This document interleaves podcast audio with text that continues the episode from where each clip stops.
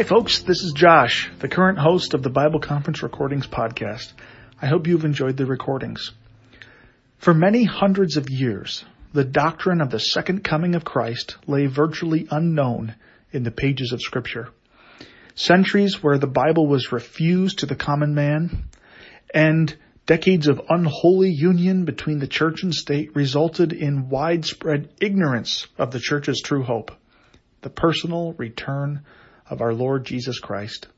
The Spirit of God began a special work in the early 1800s to recover the truth of the second coming in all of its beauty and clarity. Many human instruments were used in this work, but one man especially, an Irishman by the name of John Nelson Darby. Beginning in the late 1820s, the midnight cry, Behold, the bridegroom cometh, began to be sounded out across the continent of Europe, and from there it spread around the world. Darby made seven trips to North America, spreading the enlightening truth of the second coming, as well as many other important doctrines. On one of these trips, Darby gave a series of lectures on the second coming of Christ in Toronto, Canada, probably around the year 1860.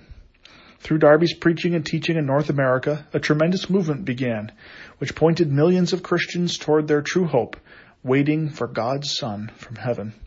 Although a professional audio reproduction of these lectures has never, to my knowledge, been made, I plan to read each aloud and I hope you will enjoy them.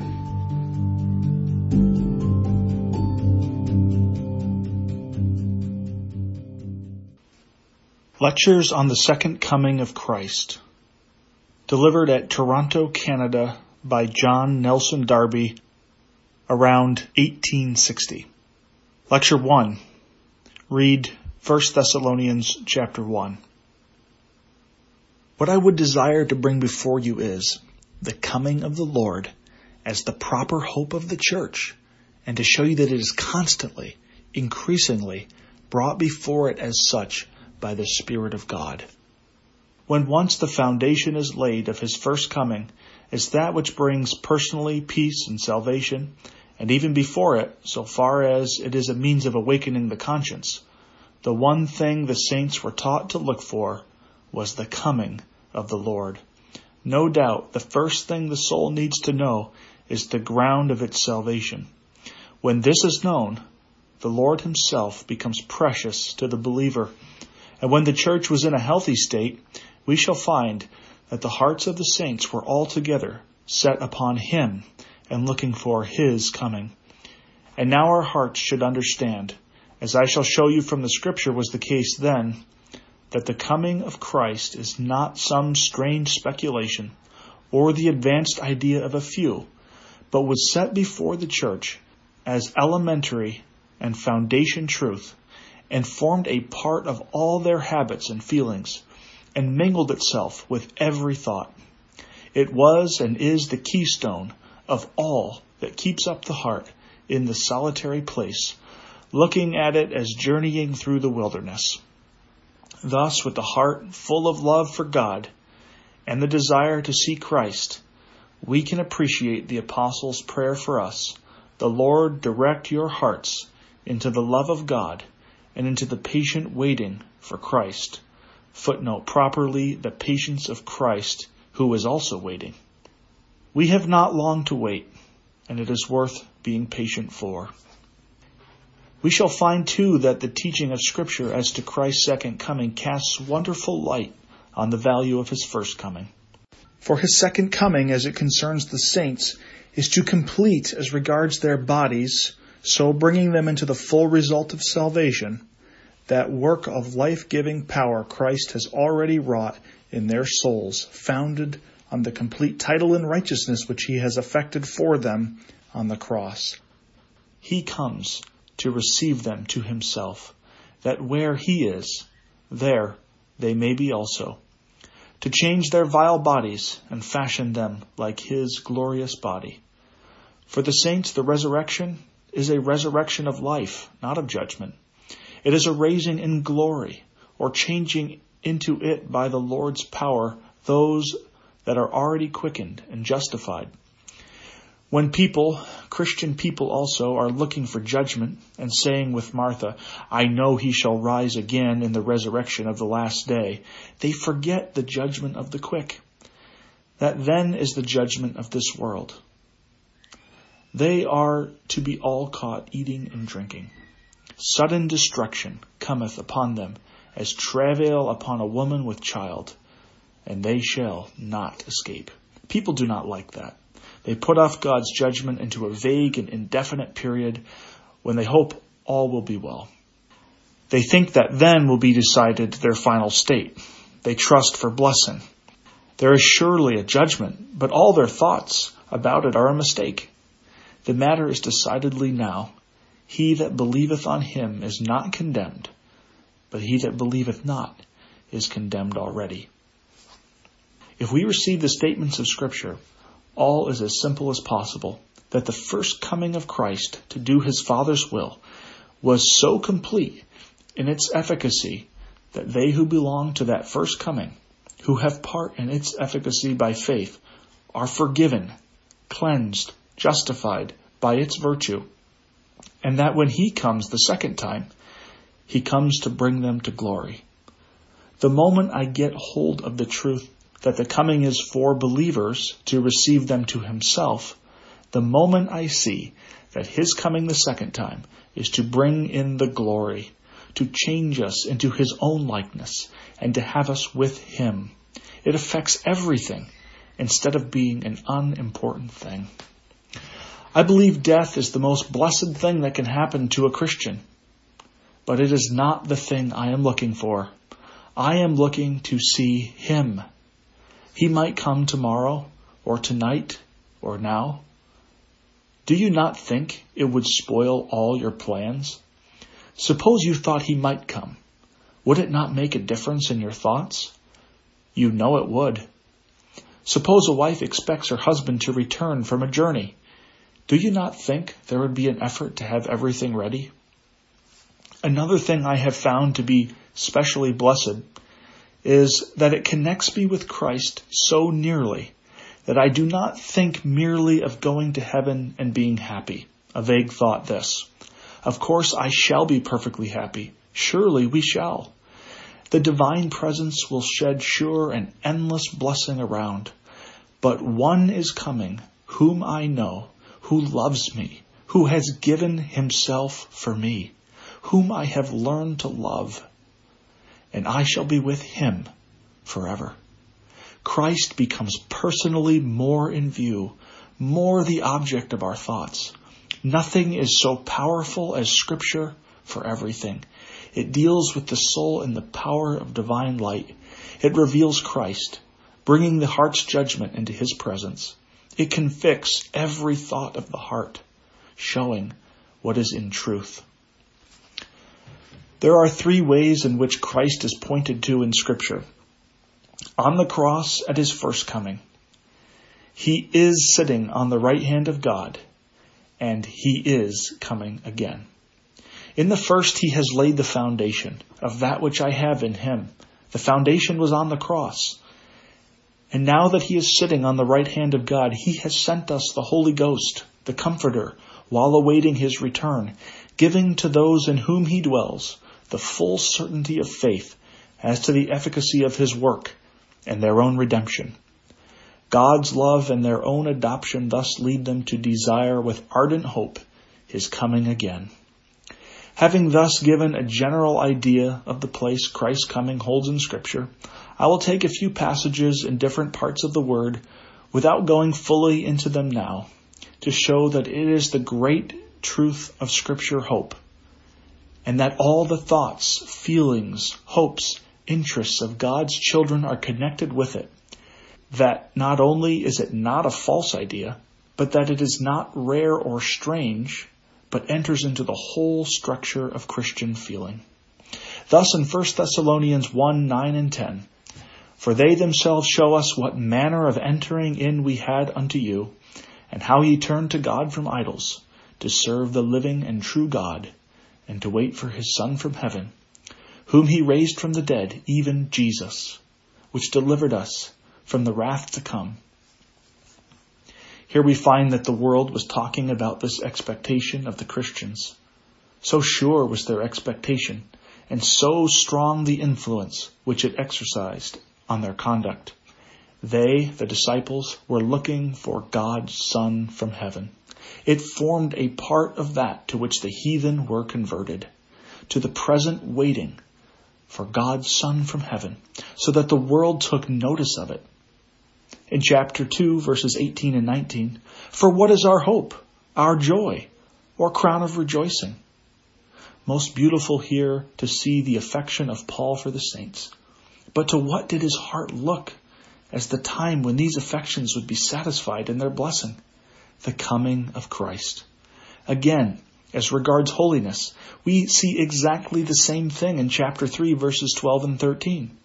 And the Lord make you to increase and abound in love one toward another and toward all men, even as we do toward you, to the end he may establish your hearts unblameable in holiness before God, even our Father, at the coming of our Lord Jesus Christ with all his saints. The coming of Christ and his coming with all the saints so that it can confer but one thing was so near to his spirit that he looks at their being found perfect then as the object his heart desired. And in chapter 4 verses 13 to 18, But I would not have you to be ignorant, brethren, concerning them which are asleep, that ye sorrow not, even as others which have no hope. For if we believe that Jesus died and rose again, even so them also which sleep in Jesus will God bring with him. For this we say unto you by the word of the Lord, that we which are alive and remain unto the coming of the Lord shall not prevent them which are asleep.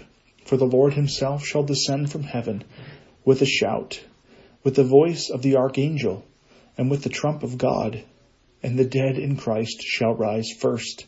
Then we which are alive and remain shall be caught up together with them in the clouds to meet the Lord in the air, and so shall we ever be with the Lord. Wherefore comfort one another with these words. We find that instead of the Lord's coming being a strange doctrine, while he could not look for the Christians dying without going to heaven, yet the comfort he gives is not that, but their return with Jesus. Death did not deprive them of this. God would have them with him. First note, beloved friends, the full assurance expressed here for living and dead saints alike. How do people persist in saying it is impossible to tell on this side the grave?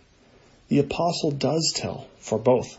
The first coming of Christ has so finished redemption and the putting away of sin that his second coming is glory and being with him for the dead and living saints. But see how present the coming of the Lord was to their minds. If I were to comfort the friends of a departed saint by saying that God would bring him with Jesus when he came again, what would they think of me? That I was mad or wild. Yet such is the comfort Paul gives to the Thessalonians, and no other, though he plainly teaches elsewhere that the soul of the saint will go to be with Christ when he dies. But these examples show how the coming of the Lord mixed itself with every thought and feeling of Christianity then. So in his wish for Christians in chapters, chapter 5, verse 23, the very God of peace sanctify you wholly, and I pray God your whole spirit and soul and body be preserved blameless unto the coming of our Lord Jesus Christ. But the world rejects this news and the church becomes worldly, has lost her value for it. Not so the first disciples. Their hearts were attached to their master, and they desired to see him, to be like him. They waited as a present condition of soul for God's Son from heaven. I have gone through these passages not merely to prove the doctrine, but to show the way in which it connected itself with the whole of the Christian's life. We will turn back now to see the universal testimony of Scripture to the truth of this doctrine and the various aspects it takes. And first, Matthew 24, verse 30 and 31. And then shall appear the sign of the Son of Man in heaven, and then shall all the tribes of the earth mourn, and they shall see the Son of Man coming in the clouds of heaven with power and great glory.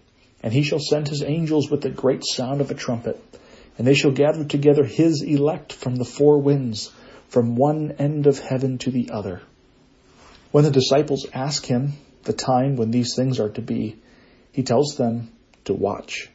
And in verse 44, Therefore be ye also ready, for in such an hour as ye think not, the Son of Man cometh. But the Lord goes farther in the following parables, which apply to Christians. The mark of the evil servant given there is that he says in his heart, My Lord delayeth his coming, and thereupon begins to eat and drink with the drunken.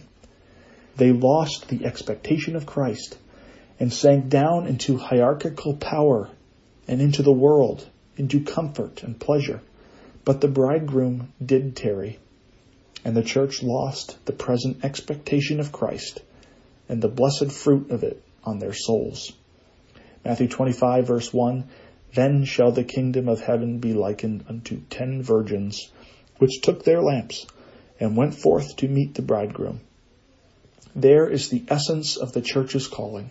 They went forth, but while the bridegroom tarried, they all slumbered and slept. Saints as well as professors, no exception. They all lost the sense of what they had gone out to and gave up watching. And what is it that aroused them from the sleepy state into which they had fallen? And at midnight there was a cry made, Behold, the bridegroom cometh. Go ye out to meet him. They had to be called out again. They had got into the world, into some place to sleep more comfortably, just where the professing church is now, eating and drinking with the drunken. And the cry is, I trust, again going forth, Behold, the bridegroom cometh. And what made the church depart from the sense of what they had been called out to was saying just what people and Christian people too are saying now, the Lord delayeth his coming. They do not say he will not come, but he delays it. We are not to expect him. I will pass over Mark, not that there are not plenty of passages there, but that what we find there is substantially the same as what we find in Matthew. I will go on therefore to Luke 12 verses 35 to 38. Let your loins be girded about and your lamps burning and ye yourselves like unto men that wait for their Lord when he will return from the wedding and that when he cometh and knocketh they may open unto him immediately. Blessed are those servants whom the Lord, when he cometh, shall find watching. Verily I say unto you that he shall gird himself, and shall make them sit down to meat, and will come forth and serve them.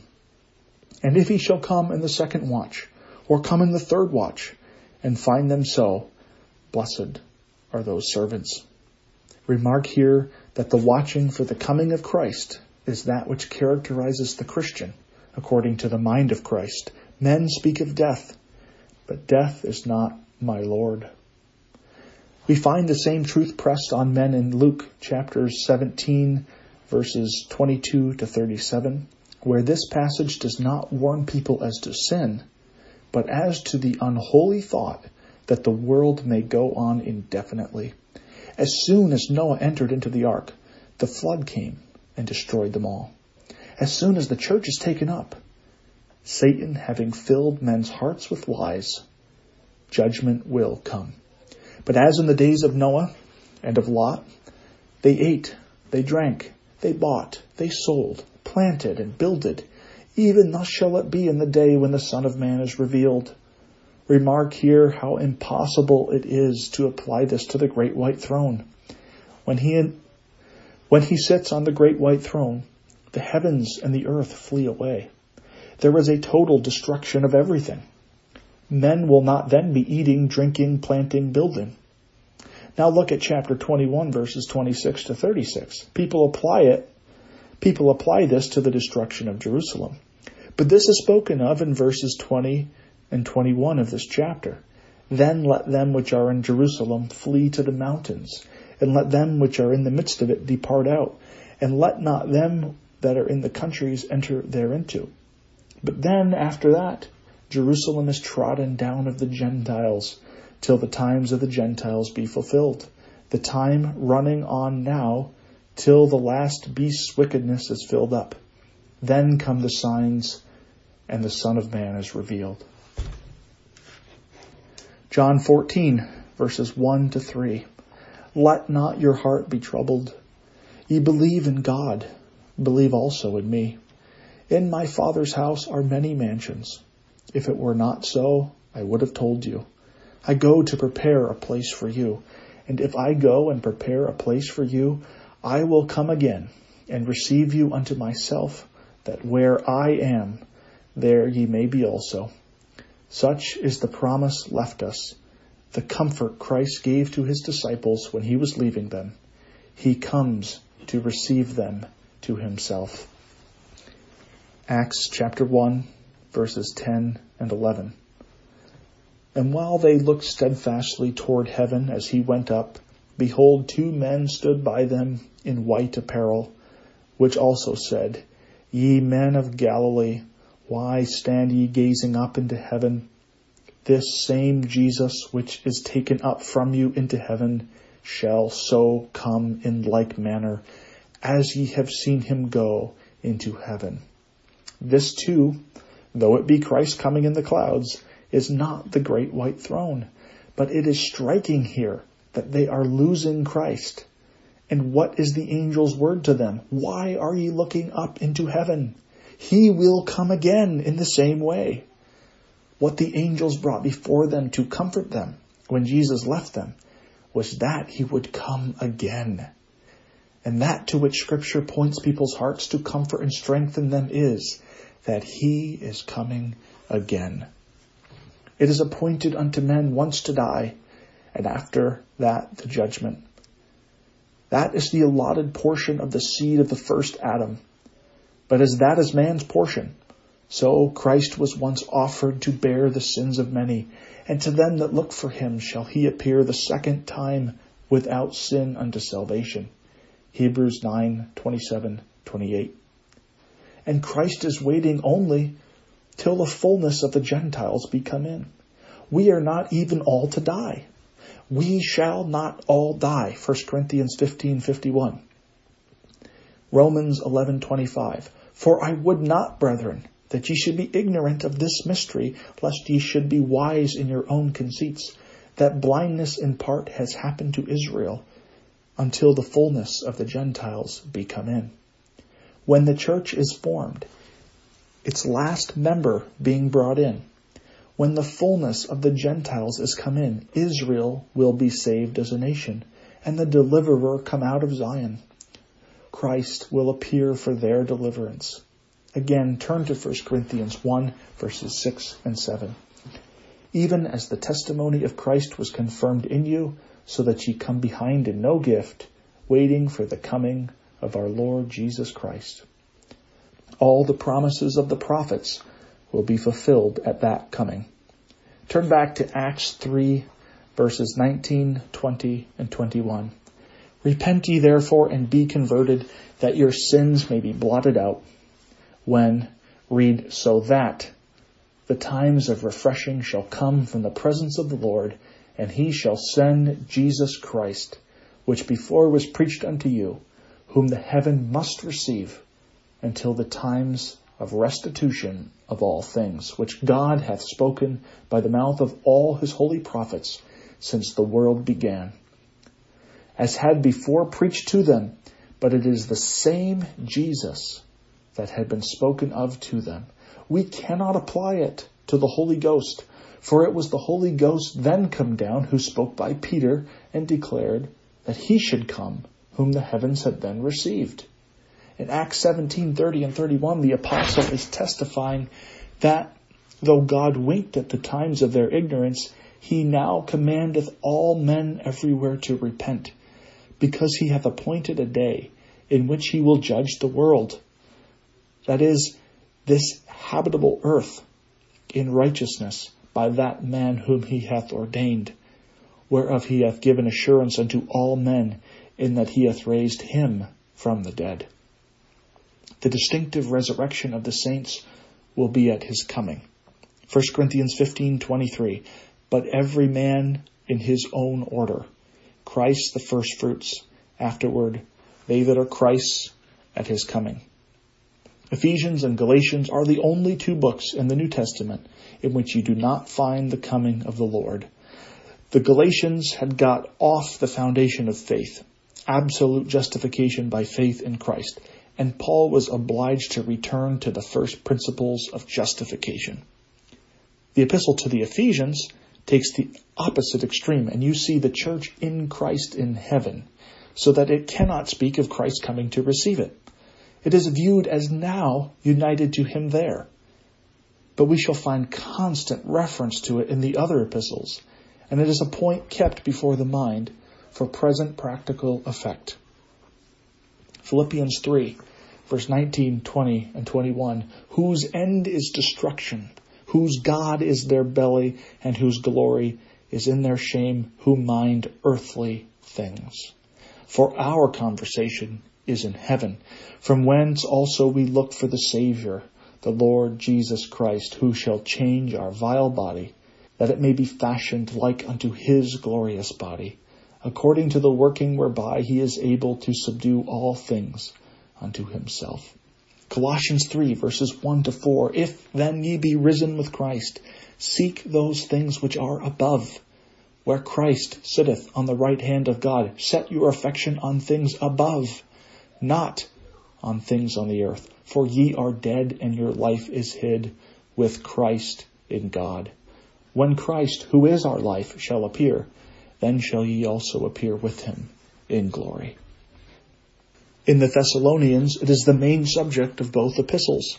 In the first epistle, except the warning in chapter 5, it is the blessedness of it to the saints. In the second epistle, the judicial character, though the glory of the saints is included in it. For when he executes judgment on the living, we shall appear with him in glory. 1 Timothy 6:14 that thou keep this commandment without spot, unrebukable, until the appearing of our Lord Jesus Christ. When the apostle exhorts Timothy to go on diligently and faithfully looking for the appearing. When the word of God is speaking of joy to the saints, it is the coming. The moment he speaks of responsibility to the world or to the saints, it is always his appearing. What would have been the use of his saying to Timothy to keep the commandment until his appearing, if it were not practically a present expectation? And then how mighty its power on the conscience. Not the very highest motive, but one we need. And if through grace the Lord has delayed his coming, not willing that any should perish, those who have acted on that expectation will have lost no fruit for their fidelity. It will find its recompense in that day. 2 Timothy 4 verse 8. Henceforth there is laid up for me a crown of righteousness, which the Lord, the righteous judge, shall give me at that day. And not to me only, but unto all them also that love his appearing. Love. Do you love? Can you love that which will put a stop to everything that is pleasant in the world? It asks the heart. How does this mark a spirit entirely in contrast with that of the world? Hebrews chapter 2, verse 5 and 6. For unto the angels hath he not put in subjection the world to come, whereof we speak. But one in a certain place testified, saying, What is man, that thou art mindful of him, or the Son of man, that thou visitest him? The world to come is the habitable earth. Christ is now at God's right hand, till God puts all things under his feet. In chapter 9, verse 24, For Christ has not entered into the holy places made with hands, which are the figures of the true, but into heaven itself, now to appear in the presence of God for us. There was a state of probation before man was turned out of paradise. Since then, man has indeed been tried up to the death of Christ. Whether law or prophets or the mission of God's Son could win him back, but in vain. What man finds out now is that he is lost. But then, that when man's sin was complete, God's work began. And redemption is by the cross on which man crucified the Lord. Sin was complete then, but he appeared to put away sin by the sacrifice of himself. That work is completed, and those who through grace believe and have part in it await the same Savior to come again for their final deliverance. James 5 8. Be ye also patient, establish your hearts, for the coming of the Lord draweth nigh. Here again we see how it is presented as a present motive for patience, and to be looked for in daily life as sustaining the soul in patience, yet as that which was to change the whole state of the world. In 1 Peter, we have a remarkable testimony to the order of God's ways in this respect. First are the prophets, who learned in studying their own prophecies that what they testified was not to be fulfilled in their day. Next is the gospel. But this is not the fulfillment. In it, the things are reported with the Holy Ghost sent down from heaven. The saints are called on to be sober and to hope to the end for the grace to be brought to them at the appearing of Jesus Christ, whom having not seen, we love. The time of the saints receiving the promise is the appearing of Christ. 1 Peter 1, 10 to 13. In 2 Peter, you may remark that he makes the slighting of this promise, the calling it in question because the world was going on as it had, to be the sign of the scoffers of the last day. In 1 John, it is mentioned in chapter 2, verse 28, for the conscience as ground of warning. But in chapter 3, verses 1 to 3, we have it amply used for the heart and walk of the saints. Now are we sons of God. It doth not yet appear what we shall be, but we know that when he shall appear, we shall be like him, for we shall see him as he is. And every one that hath this hope in him purifieth himself, even as he is pure. Our blessed and assured hope is to be like Christ himself. This we shall be when he appears. The present effect of this special hope is that the saint purifies himself even as he is pure, seeks to be as like him now as possible, takes his part with himself at his appearing as his motive and standard of walk. Jude verse 14, and Enoch also, the seventh from Adam, prophesied of these, saying, Behold, the Lord cometh with ten thousands of his saints. The epistle is striking in this. It shows the decline of the church, the false brethren coming in unawares, who in character designated the state of the professing church in the last days and the object of the judgment of the Lord when he would appear. The whole book of Revelation refers to this. It is on account of the preparatory judgment of God on to chapter 19 when the Lord comes forth to execute judgment. He has accomplished the work of salvation and is sitting at the right hand of God and then comes to set all things right. It makes his coming, besides the righteous display of his own glory, of God's eternal Son as man, the center of all things, of such importance. It alone actually makes good the plans and counsels of God. Glory is founded on his first coming. That, morally speaking, surpasses all glory. It is the absolute display of what God is when evil comes in, but only at his second coming will the actual result be made manifest. He comes to receive the church to himself, the witness of sovereign grace, and to order the world subject to him in the power of his kingdom in blessing, and so display the government of God.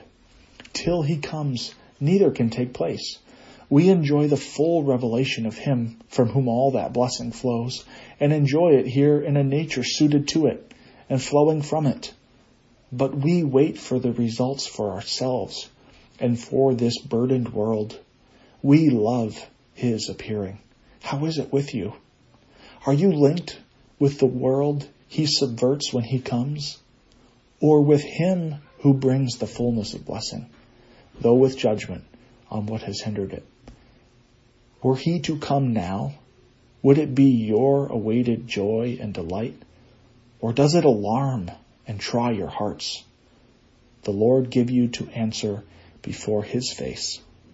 I have sought this evening to show you how it forms the constant topic of Scripture and enters as a present expectation into the whole structure of the habits of thought of those who were taught by the apostles, by the Spirit of God Himself, and how its loss was the sign of the church's decline, sinking into worldliness and the world. I leave it to the blessed Spirit of God to bring this divine teaching home to all our consciences, to wait truly for Christ. We must have our consciences purged by His first coming and our hearts fixed on Him that is to come.